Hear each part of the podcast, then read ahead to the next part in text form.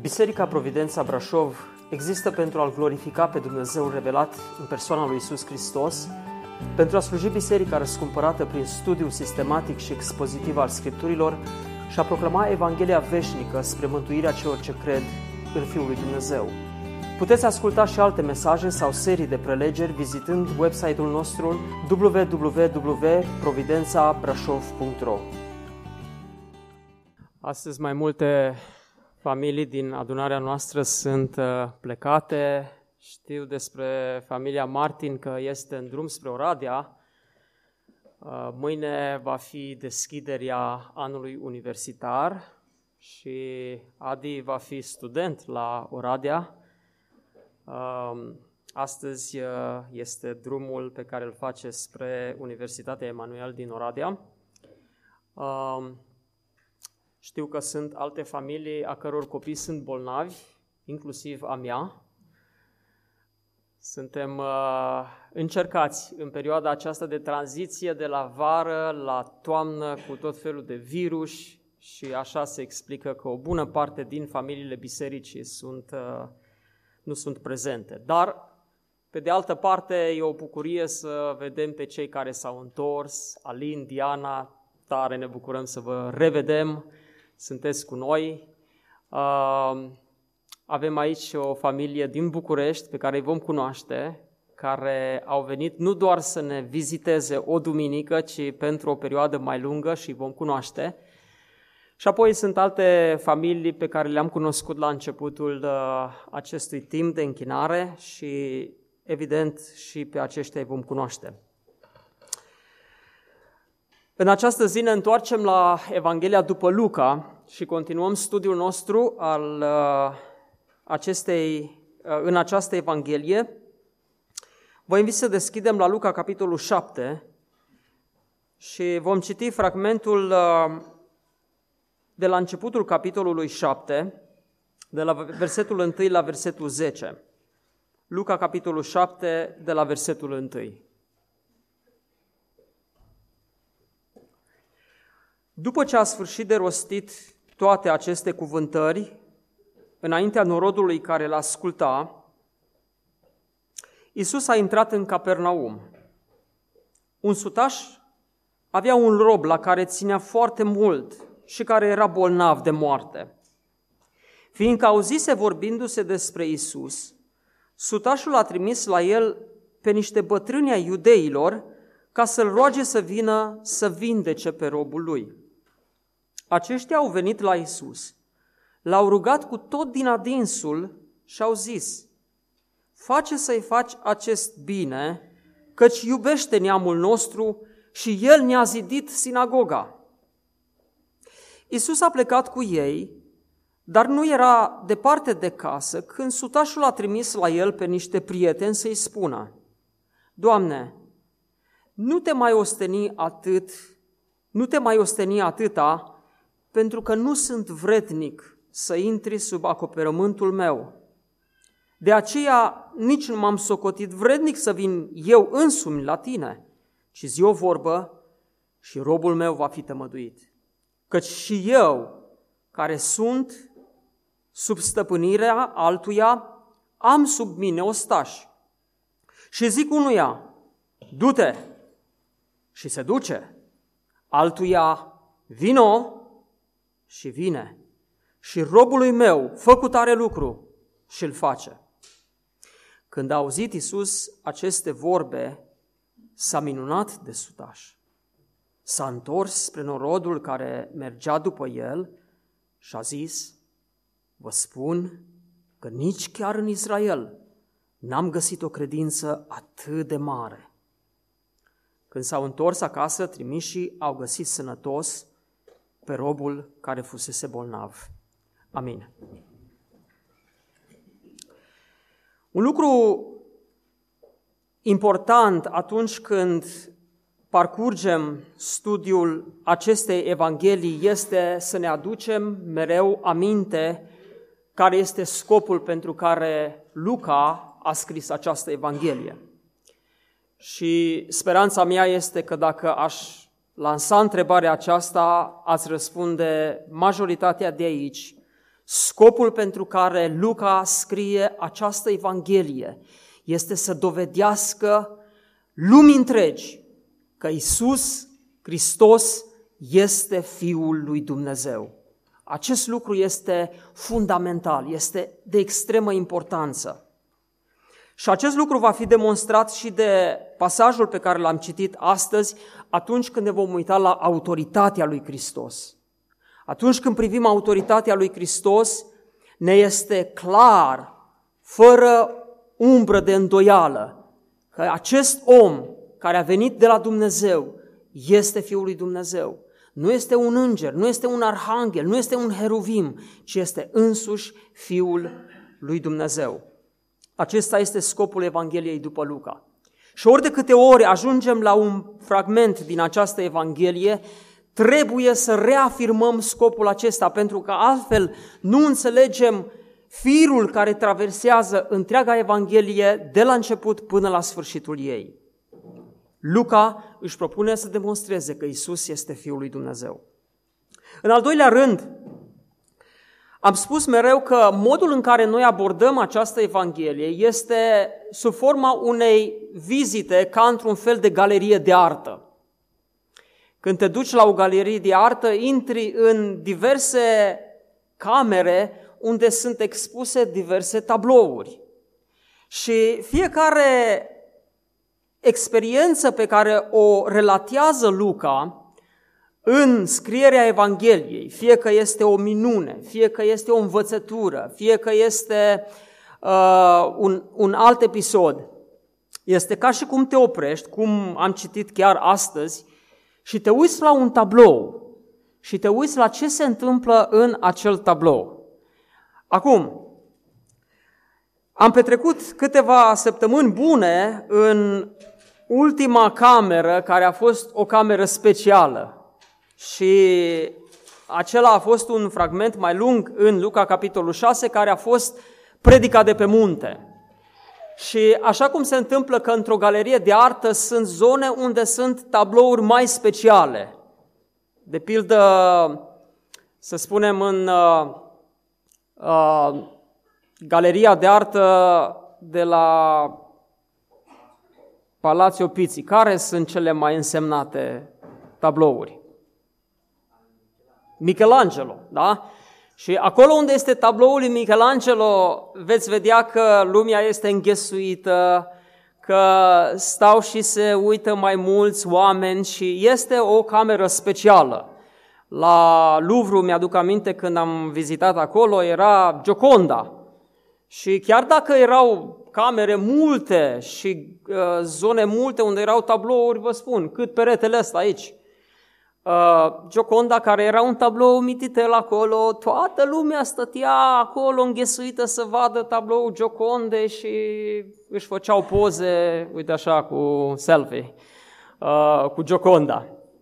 Era o cameră specială, era o zonă specială. Așa am parcurs și noi această zonă în Evanghelia după Luca, care este predica de pe munte. Și acum ieșim din acea cameră și intrăm pe altă zonă a acestei galerii extraordinare pe care Luca ne-o prezintă. Ajungem la acest fragment, unde Domnul Isus face o afirma, afirmație monumentală. Auziți, nici chiar în Israel nu am găsit o credință atât de mare. Nici chiar în Israel. Și Domnul Isus avea în fața lui evrei. Și acestora le spune, vreau să vă spun că așa credință n-am găsit nici chiar în Israel. Ce ați spune dacă Domnul Isus ar fi aici cu noi și printre noi ar fi un om din afara bisericii, nici măcar baptist, și ar face o afirmație în contextul unei crize din viața lui. Și Domnul ne-a spune celor din Providența, vă spun că așa credință n-am găsit la nici unul din Providența. Ce sentiment v-ar încerca? Ar fi un sentiment ciudat, nu-i așa? Pentru că probabil fiecare dintre noi evaluăm adesea credința noastră în funcție de anumiți factori și vrem, vrem să credem că avem credință. Dar dacă Domnul ne-ar spune, niciunul dintre voi nu aveți credință ca străinul acesta, ar fi un soi de rușine care ne-ar încerca. Cei ce l-ascultau pe Domnul, întregul norod care era în mare parte format din evrei, auzea în ziua aceea că în tot Israelul nu s-a găsit o credință atât de mare precum are credința unui roman. Extraordinar. Nu este singura afirmație pe care o găsim despre uh, Israel și despre credința lui Israel. Haideți deschideți, vă rog, cu mine în Matei, capitolul 15, să ne uităm la un alt episod în care Domnul Isus stă înaintea unui străin. Spune că a ajuns în părțile Tirului și ale Sidonului. Știți unde se află acestea? Se află astăzi în Liban, dar în, în vremea aceea partea Tirului și a Sidonului era la nord de Galileea și erau cumva prinse în ținutul Galileei, căci de aceea spunea Sfânta Carte despre Galileea neamurilor. Auziți, Galileea neamurilor, era acolo o mixtură de neamuri. Și a ajuns acolo în Tir și Sidon și spune că o femeie cananeancă a venit în ținuturile acelea și a început să strige către el, Ai milă, Doamne, fiul lui David, fica mea este muncită de un drac. Și în mod surprinzător, Domnul Isus nu dă curs acestei uh, rugăciuni pentru început. Spune, El nu i-a răspuns niciun cuvânt. Și atunci parcă indignați ucenicii. Vedeți cine se află mai, mai cu milă acolo? Ucenicii. Ca și cum, știți, se mai întâmplă câteodată că uh, slujitorii iau câte o atitudine mai severă față de anumite persoane care pot deranja. De aceea îl rugăm pe Costel să ia loc acolo în spate și să fie cu minte. Da? Și dacă nu cunosc puțin contextul, mai ales cei care vizitează poate pentru întâia dată și mă văd puțin mai hotărât și mai ferm, ar spune, ia uite-mă la ăsta că nici nu dă, așa, nu dă atenție unui om, sărman. Dar asta pentru că nu se înțelege întreaga poveste. Și Domnul Iisus, reținut așa, ă, ucenicii se găsesc mai așa, mai cu milă, mai... și vin la Domnul Iisus și îi spun, zice, îl roagă stăruitor. Exact ca și delegația asta a evrei, de, de bătrâni ai, a iudeilor, trimiși de sutași, spune că l-au rugat cu tot din adinsul, da? Îl roagă stăruitorul ucenicii, zice, dă drumul, adică fă ce spune ea, dă drumul că strigă după noi. Hai să scăpăm de ea, fă o minune să scăpăm de ea, că uite strigă după noi. Drept răspuns, el a zis, eu nu sunt trimis decât la oile pierdute ale lui Israel. Dar la aceasta femeia a venit, auziți, i s-a închinat zicând, Doamne, Doamne, ajută-mi. Drept răspuns, el i-a zis, nu este bine să iei pâinea copiilor și să o arunci la căței.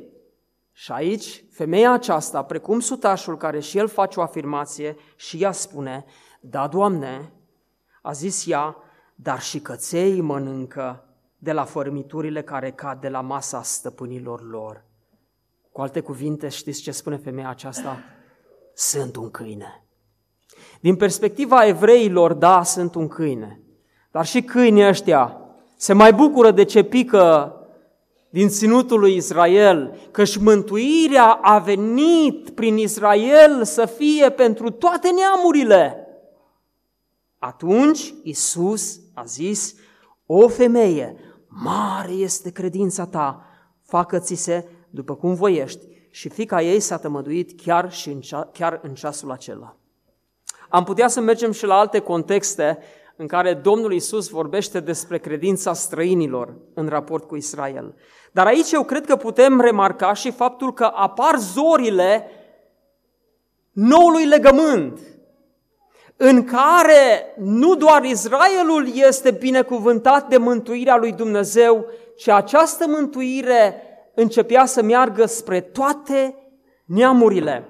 Vă aduceți aminte că Pavel vorbea în Evanghelii, în special în, evang- în, uh, în epistole, în special în epistola către Efeseni și Coloseni, despre o taină care fusese ascunsă, ținută ascunsă în celelalte viacuri și n-a fost descoperită decât atunci când Isus Hristos a venit.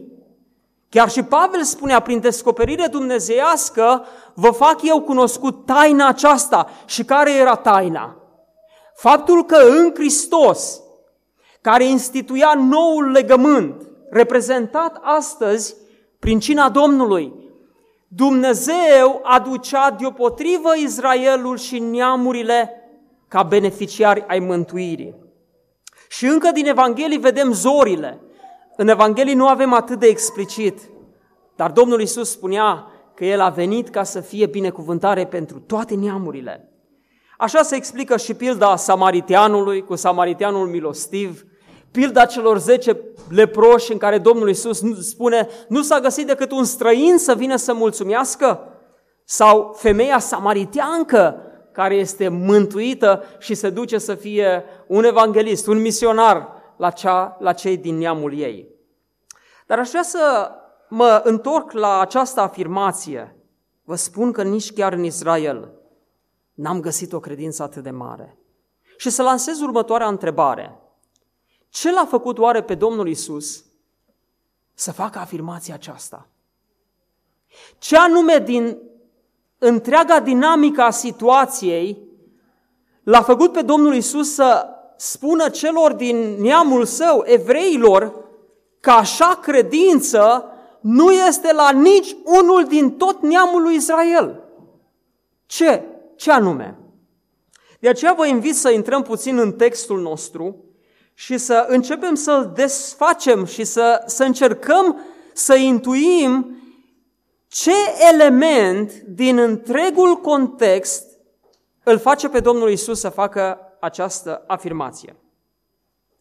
Aflăm despre un sutaș care avea un rob la care ținea foarte mult și care era bolnav. În vremea aceea, Imperiul Roman asimilase multe neamuri, multe etnii pe care le-au făcut provincii ale Imperiului. Și peste tot, în locurile acestea unde se duceau și cuceriau, ei așezau administrație romană. Sau de multe ori administrație din zona aceea, dar care era în mod uh, total aservită romanilor. Așa se face că sutașul acesta era un reprezentant oficial al Imperiului în țara lui Israel. Și este ușor să intuim că funcția lui era una de natură să aibă autoritate peste 100 de soldați, era sutaș, da? Și în același timp ne spune Scriptura că avea și un rob. Probabil avea mai mulți robi, dar avea un rob la care ținea foarte mult. Acum ce este neobișnuit despre acest om este faptul că, deși sutașii erau oameni încercați, nu ajungeai sutași în vremea aceea de războaie, de conflicte, de menținere a stabilității și a păcii într-o anumită zonă, dacă nu erai un om puternic. Probabil acest om s-a calificat pentru funcția de centurion, de sutaș, prin diverse acțiuni militare. A reușit să dovedească că el este capabil să stăpânească peste 100 de oameni. Dar avea și un rob, lucru care era obișnuit. Era o vreme în care exista această, această stratificare socială în care erau stăpâni și erau robi, erau, slu, uh, erau sclavi. Și sutașul acesta avea un sclav, iar ce este neobișnuit este faptul că el ținea la acest sclav foarte mult. Și a ajuns la un moment în care sclavul la care el ținea foarte mult era bolnav. Și nu doar bolnav de o boală obișnuită, ci era bolnav gata să moară. Era un moment de criză. Acum, probabil că din, din versetul 2 putem remarca faptul că sutașul acesta avea un caracter aparte. Și ne-am putea pune întrebarea, oare Domnul Isus n-a făcut afirmația despre credința acestui om uitându-se la caracterul lui? Căci noi știm că adesea credința se exprimă, se manifestă printr-un caracter frumos. Și omul acesta, am putea spune, nu putea să aibă un caracter deosebit, până acolo să-și iubească un rob, dacă în spate nu erau niște convingeri și o credință specială. Să fie oare caracterul acestui om? Pe care Domnul Isus l-a apreciat prin cuvintele, n-am găsit o așa credință nici chiar în Israel? Și mergem mai departe. Auzise vorbindu-se despre Isus, sutașul acesta a trimis la el pe niște bătrâni ai iudeilor. Criza la care ajunsese era atât de mare, frământarea a fost atât de mare încât a rugat pe bătrânii iudeilor din Capernaum, nu orice fel de oameni, erau reprezentanții acelui loc să se ducă să vorbească cu Domnul Isus. Omul s-a gândit că dacă vorbește cu bătrânii aceștia, cererile lui aveau o greutate mai mare. Și știți cum este și la noi cu pilele. Dacă ai o relație, o legătură undeva, ești bolnav, dacă știi că în spitalul de urgență din Brașov cunoști pe cineva, doctor de la secția ORL, dar tu ai probleme cu chirurgia, Vorbești cu prietenul tău de la orele, că el are o importanță, o greutate acolo și ăla vorbește cu celălalt și cumva poate treci peste coada lungă la care trebuie să aștepți sau cel puțin când te taie, să te taie bine. Nu? Să nu te taie strâmb sau să-și bată joc de tine acolo să te măcelărească. Cauți și tu ceva știi, o portiță de intrare, ceva pârghii prin care să ajungi și să obții ceea ce dorești. Așa se face că sutașul a apelat la bătrânii iudeilor ca să-l roage să vină să-i vindece, să-l vindece pe robul lui. De unde oare auzise vorbindu-se despre Isus? Știți că mai fost în Capernaum un alt episod foarte asemănător cu acesta. Îl citim în, uh, în Ioan, cred capitolul 4, unde era un slujbaș împărătesc a cărui fiu a fost bolnav. Și el s-a dus la Domnul Isus și l-a rugat stăruitor să-i vindece fiul. Și Domnul l-a vindecat pe fiul acestui reprezentant imperial.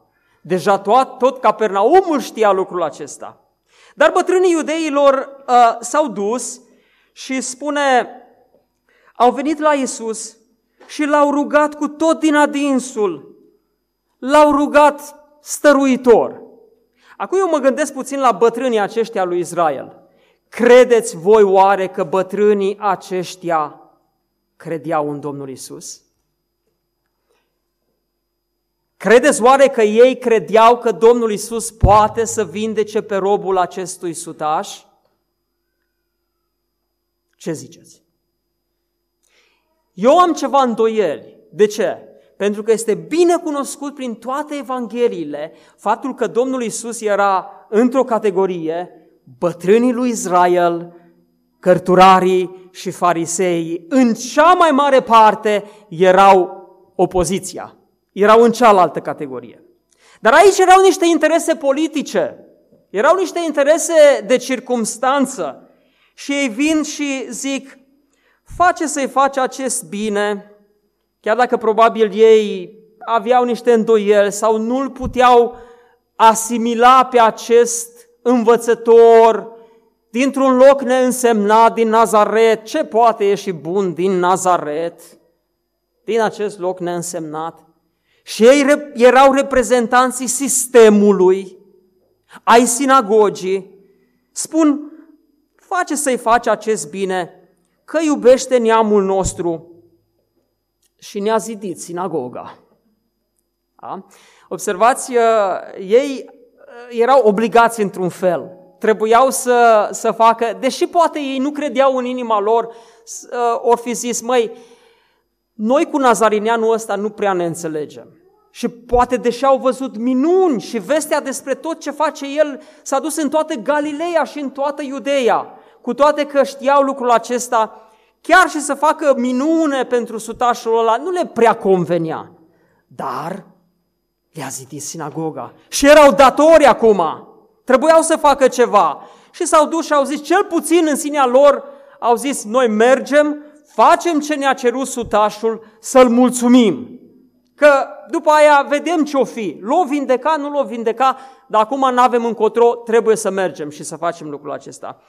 M-am uitat în alte traduceri și într-adevăr am observat că alte traduceri, chiar mai apropiat decât textul, de, de textul original, spun este vrednic să-i faci bine, căci iubește neamul nostru și ne-a zidit sinagoga. E vrednic. De ce? Întregul sistem evreiesc se baza pe o vrednicie câștigată. Și ei au venit din perspectiva aceasta. El a făcut ceva, merită să îi se facă bine în schimbul meritelor sale, în schimbul vredniciei sale. Și spune că ne-a zidit sinagoga. Acum, eu am ajuns pe acolo prin Capernaum Capernaumul este într-o zonă foarte apropiată de lacul Tiberiadei, de fapt este la marginea lacului Tiberiadei și înspre nord, în partea dinspre nord a lacului, era o câmpie mare unde Domnul Isus a rostit predica de pe munte. Și am ajuns și eu acolo și am probat microfonul natural. Da? Era o zonă unde puteai să-ți ridici vocea și se auzia departe, departe uh, un cadru natural, natural format special pentru a fi un loc public. Uh, și Domnul Isus acolo a rostit predica de pe munte, după care a venit în Capernaum, în acea localitate. Și am vizitat și sinagoga, mai este o sinagogă exact în mijlocul Capernaumului, care nu mai este o localitate astăzi, ci sunt doar vestigii istorice și se pare că sinagoga aceea rămasă vestigiile acestea sunt vestigiile zidite de acest sutaș. Ne-a zidit sinagoga. Cum ne mai amintim de un alt sutaș care și el a făcut mult bine poporului Israel. În fapte, capitolul 10, este un alt sutaș pe nume Corneliu. Și tot așa s-au dus niște oameni la Petru și i-au vorbit despre sutașul acesta în felul acesta, sutașul Corneliu, om drept și temător de Dumnezeu și vorbit de bine de tot neamul iudeilor, a fost înștiințat de Dumnezeu printr-un înger să te cheme. Observați, doi sutași care au o calificare sau niște trăsături speciale. Iubește neamul nostru și ne-a zidit sinagoga. Și aici la ce oare ne trimite întreaga situație? La faptele lui. Dacă primul verset ne vorbea despre caracterul acestui sutaș, care poate prin, prin ceea ce el este, era vrednic într-un fel să-i se facă bine, aici este vorba de faptele lui. Și evreii vin și spun, iată, e, e cinstit, e corect dacă așezăm raportul faptelor și a răsplății să-i se facă o răsplată pentru faptele lui. Și ne punem iar întrebarea, credeți oare că Domnul Iisus Hristos s-a gândit la ce spuneau evreii aceștia și a evaluat situația și a spus, într-adevăr, omul acesta merită să fie ajutat. Faptele lui sunt vrednice ca să fie răsplătite și să se fie întors spre popor și să zică, oameni buni, așa om, cu așa credință, care să-l facă să zidească și o sinagogă și să iubească neamul evreilor, n-am găsit nicăieri în Israel. Să fie oare faptele? Caracterul? Faptele? Mergem mai departe. Credința se exprimă într-adevăr și în fapte, nu-i așa? Căci credința fără fapte este moartă, spune cuvântul lui Dumnezeu în Iacov. Dar este, zicem noi și înțelegem că este cu totul altceva ce Domnul Isus a evaluat și a privit și care l-a făcut să afirme lucrurile pe care le-a spus. Spune că după ce a auzit cuvintele acestor oameni, acestei delegații, Iisus a plecat cu ei. Dar nu era departe de casă când sutașul a trimis la el pe niște prieteni să-i spună, Doamne, nu te mai osteni atâta pentru că nu sunt vrednic să intri sub acoperământul meu. Sutașul acesta, după ce trimisese pe bătrânii iudeilor, în intervalul acesta de timp s-a, a stat și s-a gândit. Am apelat la bătrânii iudeilor, pilele imediate. Dar spune el în sinea lui, se gândește, ce fel de om este el? Cum ar putea să primească pe Iisus să vină în casa lui, sub acoperișul lui? Și el în sinea lui s-a gândit ce mizerabil este și într-adevăr în evaluarea lui a spus nu există nimic vrednic în mine să-l am pe acest om în casa mea. De aceea trimite pe alții să-i spună, Doamne, nu te mai osteni, pentru că nu sunt vrednic să intri sub acoperământul meu. Evident, citind cuvintele acestea și înțelegând bine contextul, nu este vorba deloc de o anumită mândrie, Știți, Naaman, sirianul, când a venit la Elisei, a venit din Siria, a bătut drum lung să vină până la, până la Elisei. Și a ajuns la Elisei. Și Elisei și-a trimis robul și aici Naaman s-a fi gândit, mă, după ce bat atâta drum, nici atâta să vină robul lui Dumnezeu, să se plece, să-mi facă ceva așa cu mâinile și să fiu vindecat. Nici chiar atâta. Sutașul acesta nu a fost atât de mândru în sinea lui să zică eu nu mă duc, ia să-i trimit eu pe niște bătrâni ai iudeilor. Sau să-i spun acestuia, știi ce, nu veni tu în casa mea, lasă că poți spune și de acolo și ia fă minunea aceasta, că uite ce am făcut eu evreilor. El nu tratează lucrurile în felul acesta, ci într-adevăr se simte total nevrednic. Și dacă delegația aceasta de bătrâni a iudeilor au spus Domnului Isus, este vrednic, pentru că uite ce caracter are și uite ce fapte a făcut, sutașul spune, Doamne, nu sunt vrednic. Nu sunt vrednic să vii în casa mea. De aceea nici nu m-am socotit vrednic să vin eu însumi la tine, ci zi doar o vorbă și robul meu va fi tămăduit. Sunt uimit de argumentul pe care îl aduce sutașul acesta în discuție. Zi doar o vorbă și robul meu va fi tăbăduit. Și argumentul lui se leagă de un aspect foarte interesant, de autoritate. Și el spune așa, că și eu, care sunt sub stăpânirea altuia, am sub mine ostași și zic unuia, du-te și se duce, imediat, altuia vină și vine și robului meu, cel care era bolnav și era pe moarte, făcut are lucru și îl face. Care este de fapt argumentul aici? Argumentul este faptul că există o autoritate care atunci când pronunță ceva, se împlinește. Autoritatea este de bază în a se întâmpla ceva. Dar sutașul vrea să spună următorul lucru. Faptul că autoritatea cuvintelor spuse, autoritatea cuvântului, a poruncii, vine din statutul celui care pronunță cuvântul acela. Da? Vă dau un exemplu. Câți dintre voi de aici ați făcut armata? Ridicați mâna. Ați făcut armata, sor? deci ați făcut armata. Dacă eu aș veni în fața unui pluton, să zicem că este aici pe strada lungă, da? Pe strada lungă este o, o, un post militar, m-aș duce acolo și să spunem că este un batalion, da? Batalionul, întregul batalion este așezat în față. Câți soldați are un batalion? Ia spuneți, să vedem dacă ați făcut armata. Nu știți. Mulți. Un răspuns bun, da? Răspunsurile generale acoperă problemele particulare. M-am uitat și eu și m-am gândit că armata este cumva constituită puțin mai simplificat, dar am rămas uimit să văd câte structuri sunt într-o armată, pornind de la o grupă peste care este un sergent, o companie, o divizie și nici nu mai știu câte sunt. Bebe, tu ai făcut armata. O companie este formată, uh, sau un batalion este format din 300 minim și vreo 800 maxim. Deci este o, o marjă destul de mare. Depinde de câte divizii, de câte grupe sunt acolo și companii și așa mai departe. Da?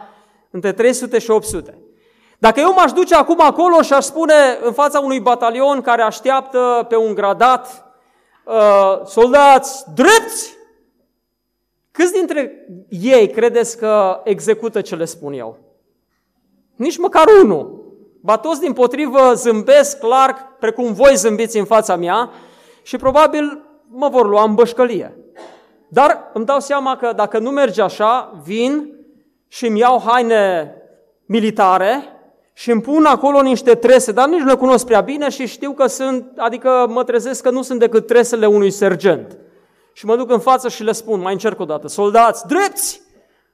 Credeți că reacționează? Nu pentru că știu că gradul meu nu este suficient ca să spun unui batalion să execute ceva. Ar trebui să fiu cel puțin, spuneți, colonel sau locotenent de pe Google, verificat. Da?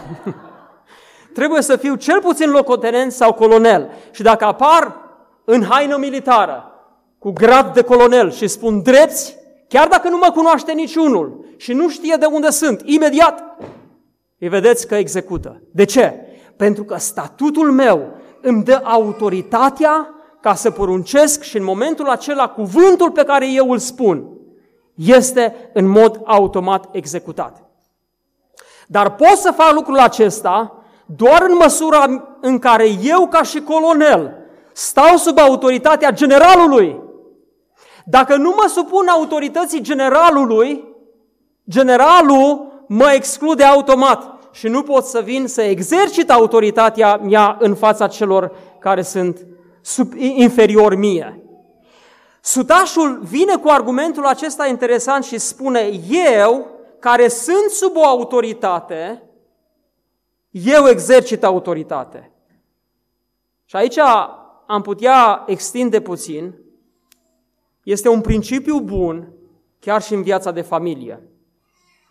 Dacă soția care este așezată în structura de autoritate de Dumnezeu sub bărbat, respectă autoritatea bărbatului, veți vedea că autoritatea ei este recunoscută de copii.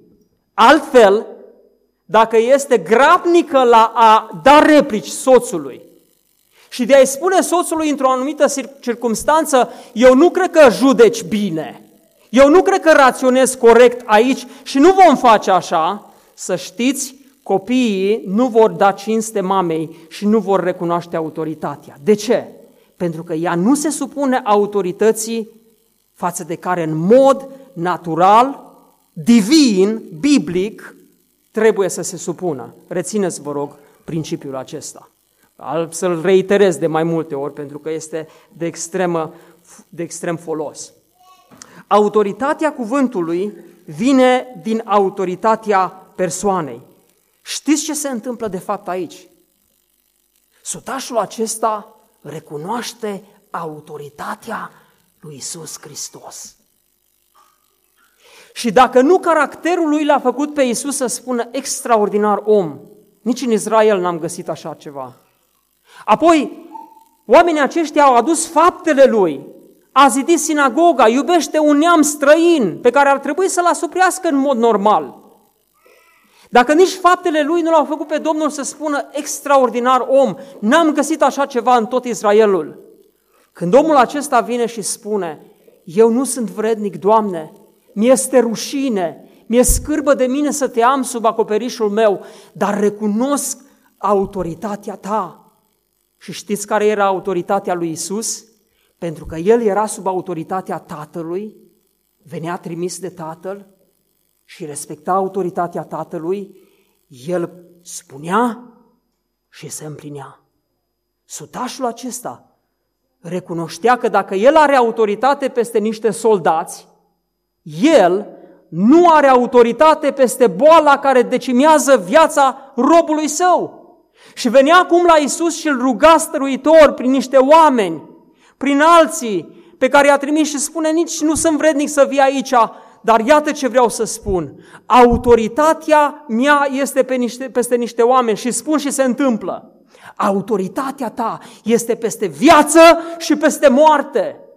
Și dacă tu pronunți cuvântul acela, se întâmplă. Domnul ascultă cuvintele acestea și spune așa, adevărat vă spun că nici în Israel n-am găsit o credință atât de mare. Credința acestui om era legată nu de faptele lui atât de mult, nu de caracterul lui, ci de faptul că recunoștea autoritatea absolută a lui Hristos. Așa ceva, spune Domnul Isus, nicăieri în Israel nu am găsit. Nicăieri. Și, dragii mei, aici aș vrea să așez din nou o întrebare. Domnul Isus spune că o așa credință mare n-a găsit nicăieri. Ce este oare o credință mare? Și așa cum am spus, da, ne-am putea uita și am spune o credință mare este exprimată într-un caracter impecabil. Sau o credință mare este exprimată în fapte mari. Dar câteodată să știți că nu este în mod necesar adevărat acest lucru. Vreau să vă spun că sunt oameni de caracter pe care îi cunosc și care ne bat pe toți la capitolul morală și etică, dar n-au credință. N-au credință. Dacă îi aduci și le vorbești despre autoritatea lui Hristos peste viață și peste moarte, veți vedea un râs de ăsta ironic sau, ha, lasă că... Da, au un caracter etic, dar nu au credință. Fapte. Cunoașteți oameni care au bani și dau în stânga și în dreapta. Da?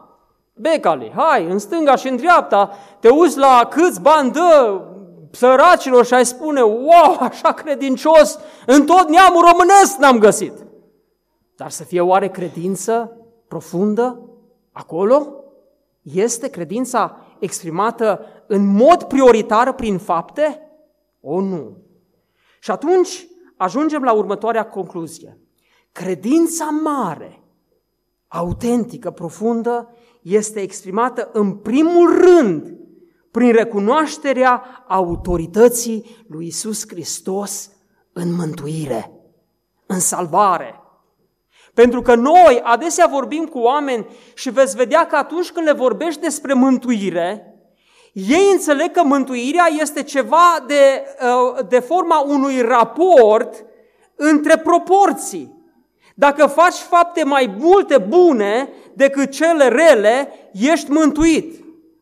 Dacă mântuirea, salvarea este raportul acesta de proporții între faptele bune și faptele rele, atunci poți foarte bine să scoți pe Domnul Isus Hristos din ecuație complet. Îți câștigi mântuirea în funcție de raportul acesta. Și dacă ai credința aceasta și crezi că îți vei câștiga mântuirea prin faptele tale sau chiar prin caracterul tău, să știi că nu este nevoie de Hristos. N-ai nevoie de autoritatea lui Hristos în a te aduce din moarte spirituală la viață.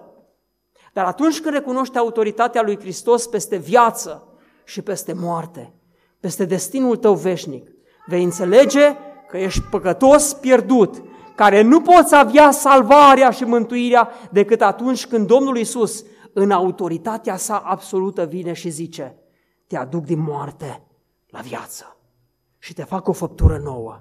Autoritatea lui Hristos trebuie recunoscută mai întâi în mântuire. Apoi, abia apoi, autoritatea lui Hristos trebuie să se vadă și în caracterul tău.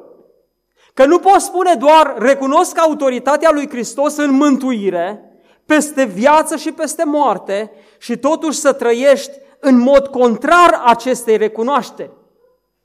Lucrul acesta trebuie să se reflectă și în caracterul tău. Și apoi acest lucru trebuie să se reflecte și în faptele tale. De aceea, dragii mei, vedeți, aceasta este ordinea corectă în a recunoaște autoritatea lui Hristos. Și aș vrea să mai fac trei aplicații finale din acest episod. Aș vrea să te întreb în această zi, pornind de la premisa că în locul acesta sunt oameni care au mântuirea, au salvarea, dacă voi care aveți mântuirea și eu, care socotim că avem mântuirea, dincolo de recunoașterea autorității lui Hristos, în justificarea noastră, în îndreptățirea noastră, în recunoașterea lui Hristos prin regenerarea noastră, aducerea din moarte la viață, recunoaștem pe Hristos în autoritatea Lui și în sfințirea noastră. Și dacă îl considerăm autoritate peste viața noastră, trăim sfințindu-ne. Așa cum spune cartea Apocalipsei, cine e sfânt, să se sfințească. Recunoște autoritatea lui Hristos și în trăirea sfântă, curată? Îți aduce aminte că atunci când stai în anumite contexte unde ispita dă târcoale, acolo trebuie să pronunți autoritatea lui Hristos ca să trăiești curat? Când te simți vulnerabil în anumite uh, sfere din viață, să vii și să cenzurezi sferele acelea din viață spunând Hristos are autoritate peste mine. Și vreau ca autoritatea Lui să se manifeste nu doar în faptul că m-a adus din moarte la viață și sunt în împărăția Lui, ci și în trăirea mea zilnică. Și apoi, mă întreb spre cei care trăiți probabil o viață duplicitară. Și într-un fel mai vizitați pe Dumnezeu din când în când. Dar nu a fost momentul acela final al deciziei în care să recunoști autoritatea lui Hristos în mod integral, nu doar parțial, nu doar preferențial, nu doar când îți convine. După, după cum spunea învățatul Iorga, românii l-au închis pe Dumnezeu în biserici, ca în afara bisericilor să facă tot ce vor ei. Cum este? Te duci, intri în biserică, dintr-o dată se activează sentimentul sacrului și vii și te închini acolo și în spațiul acela, da, îl recunoști pe Dumnezeu, El este șeful aici. Dar imediat ce ai păsit în afara bisericii, încep minciunile, începe lipsa de integritate, începe răutatea în familie față de soție și așa mai departe. Un amestec în care Domnul Isus vine și spune în mod clar, nu poți sluji la doi stăpâni. Ori îl iubești pe unul și îl urăști pe celălalt, ori invers. Dar nu poți sluji și lui Dumnezeu și lui Mamona. Recunoști tu autoritatea lui Hristos nu doar în binecuvântările care ți le dă și mulțumești lui Dumnezeu, Recunoști tu autoritatea lui Hristos nu doar în momentele grele în care îți aduce aminte că dacă doctorul nu poate face ceva, dacă prietenii nu te pot ajuta, dacă nu mai e bani în conzi și tu, Doamne, ajută-mă, Scapă-mă și din situația aceasta. Atunci recunoști doar autoritatea lui Hristos. Sau ar fi bine să înțelegi că fiecare suflare de viață ți este dată pentru că Dumnezeu spune, mai suflă odată. Că fiecare bătaie de inimă care merge este pentru că Dumnezeu spune inimii tale mai bate odată. Asta este autoritatea lui, lui Dumnezeu peste viața ta. Și sfatul meu, dragul meu, suflet, este următorul.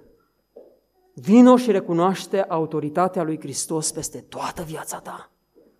Nu doar când ești la greu, nu doar în situații de criză, ci în toate situațiile din viața ta. Al doilea lucru pe care aș vrea să, să-l vedem, firește, la întrebarea celor care spun, da, oamenii ăia străini care n-au de Dumnezeu, cum vor fi ei mântuiți? Este o întrebare care frământă adesea inima omului. Oameni străini, păgâni, care n-au acces la revelația lui Dumnezeu. Cum vor fi ei mântuiți? Și avem înaintea noastră un exemplu, așa cum avem exemplul sutașului Corneliu din fapte, în care omul acesta ajunge undeva în sfera revelației lui Dumnezeu printr-un concurs de circumstanțe, n-a fost trimis la o garnizoană din Spania sau, știu eu, în altă parte, Germania, sau, uh, știu eu, în, în Galia, ce a fost trimis în țara lui Israel. Și omul acesta, spre deosebire de atâția alți sutași care erau în Israel, se uita la evreii aceștia care respectau pe Dumnezeul Jehova. Și a început să se uite și a început să înțeleagă el ceva. Și prin faptele lui și caracterul lui, vedem un lucru. Omul acesta a început să facă pași în direcția revelației. Și pentru că erau pași făcuți în direcția revelației, Dumnezeu întâmpina această căutare obscură a lui. Cu alte cuvinte, atunci când un om primește lumina de la Dumnezeu pe care a revelației, el poate face unul din cele două lucruri. Poate face un pas înspre descoperire sau poate să spună, eu nu am de-a face cu lucrurile acestea. Și face un pas înapoi. Dacă face un pas înapoi, intră într-un întuneric mai mare. Dar dacă face un pas înainte, Dumnezeu îi va descoperi mai mult. De aceea, dragul meu, suflet care ești aici și poate nu ești în împărăția lui Dumnezeu, să știi că Dumnezeu ți-a arătat suficient. Suficient ca să faci pași în direcția descoperirii Lui. Dar dacă vei face pași înapoi, vei intra în întuneric și mai adânc, în care va fi din ce în ce mai greu să mai vezi ceva de la Dumnezeu. Și ultimul lucru, Domnul Isus se afla înaintea acestor oameni, norodul, bătrânii lui Israel, cărora le spune, așa ceva n-am găsit nicăieri în Israel.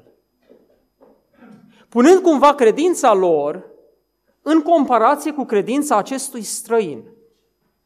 Și așa cum v-am spus la început, poate Domnul ar fi justificat să vină aici, în mijlocul nostru, și să spună, vreau să vă spun fiecăruia, credința voastră nu este nici la nivelul omului de pe stradă. Ar fi rușinos pentru noi, nu-i așa? Și știți de ce?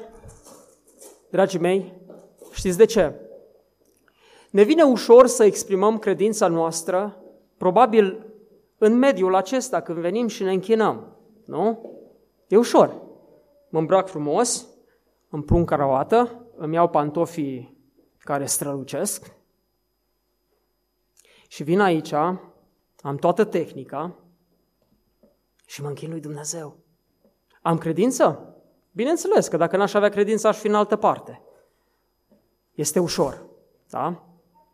Este ușor să am credință dacă toate lucrurile îmi sunt la îndemână și binecuvântările lui Dumnezeu vin atunci când am nevoie de ele. Și probabil totul se așează foarte, foarte bine. Dar, ce se întâmplă atunci când în familia mea nu este un prieten? Nu este poate nici măcar un frate de trup. În ce fel credința mea stă nezguduită când poate un copil este în pericol de moarte?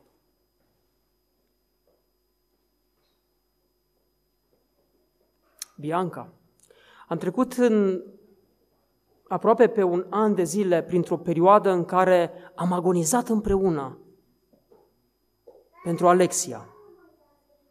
Dar niciunul dintre noi n-am fost în pantofii Biancăi. Fiecare dintre noi ne-am raportat diferit. Unii cu inima mai frântă, alții știind problema, ne-am rugat. Dar n-am fost niciunul în pantofii ei. Ce frământări au fost acolo, Bianca, nu-i așa? Ce zbateri, ce întrebări. Poți să afirmi autoritatea lui Hristos chiar în cea mai mare criză din viața ta? Sora Ana, veți putea afirma credința dumneavoastră când poate va veni banca și vă va lua tot, absolut tot. Și veți rămâne în stradă, fără magazin, fără absolut nimic, doar cu o plasă și cu niște haine veți putea spune, Hristos este autoritate absolută peste viața mea. Observați până unde merge problema credinței. O, da, în teorie noi putem ajunge și face o teologie frumoasă, dar până la urmă problema credinței ajunge la cea mai adâncă suferință în care suntem. Îmi va fi mie la fel de ușor să predic așa cum predic acum când poate un copil din familia mea va fi în sicriu? Oh, nu știu. Mereu mi-am pus întrebarea aceasta. Am trecut recent prin pierderea unui copil. Drept este doar la 10 săptămâni. Și au fost lacrimi. Sigur, nu este atât de ușor ca să vezi un copil probabil la 5 ani, la 10 ani, pe care îl duci și îl îngropi.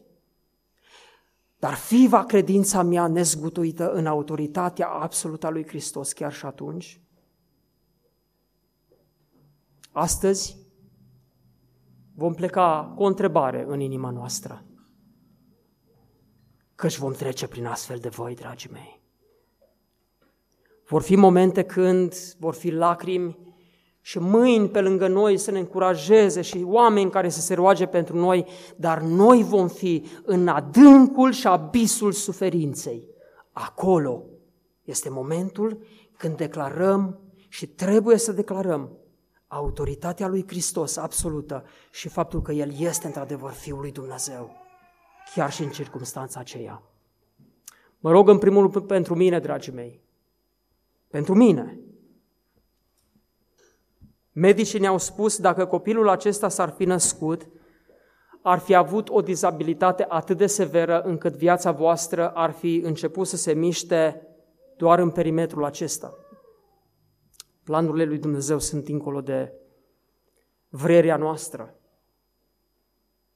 Dar poate când veți trece prin valea umbrei morții, acest mesaj vă va fi de folos. Hristos este autoritate absolută. Amin? Amin.